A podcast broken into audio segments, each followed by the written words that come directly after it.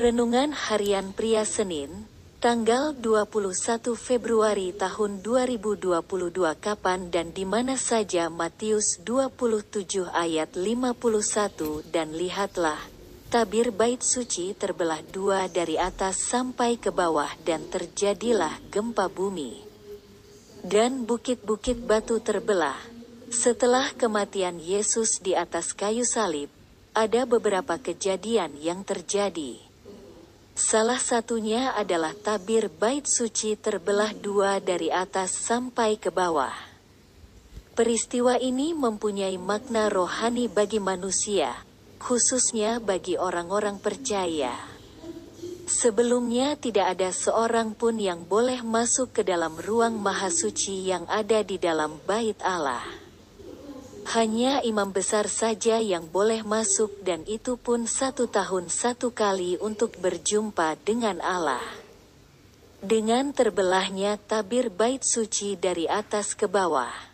Maka itu menandakan bahwa siapa saja boleh masuk ke dalam ruang maha kudus dalam bait Allah itu. Melalui karya salibnya. Yesus memberikan jalan kepada siapa pun yang percaya kepadanya untuk dapat datang menghampiri Allah.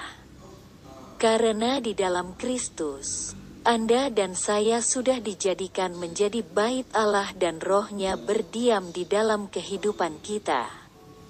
Jadi kita dapat menghampirinya, kapan saja dan di mana saja serta dalam keadaan apa saja. Itu bukan karena kita layak dan hebat, tetapi itu karena kita sudah dilayakkan oleh darah Yesus. Sebab itu, marilah kita dengan penuh keberanian menghampiri tahta kasih karunia, supaya kita menerima rahmat dan menemukan kasih karunia untuk mendapat pertolongan kita pada waktunya. Ibrani 4 ayat 16 Refleksi diri, apa yang firman Tuhan katakan kepada Anda? Bagaimana kehidupan Anda dengan firman Tuhan itu? Catat komitmen Anda terhadap firman Tuhan itu. Doakan komitmen Anda itu, pengakuan iman, di dalam Kristus.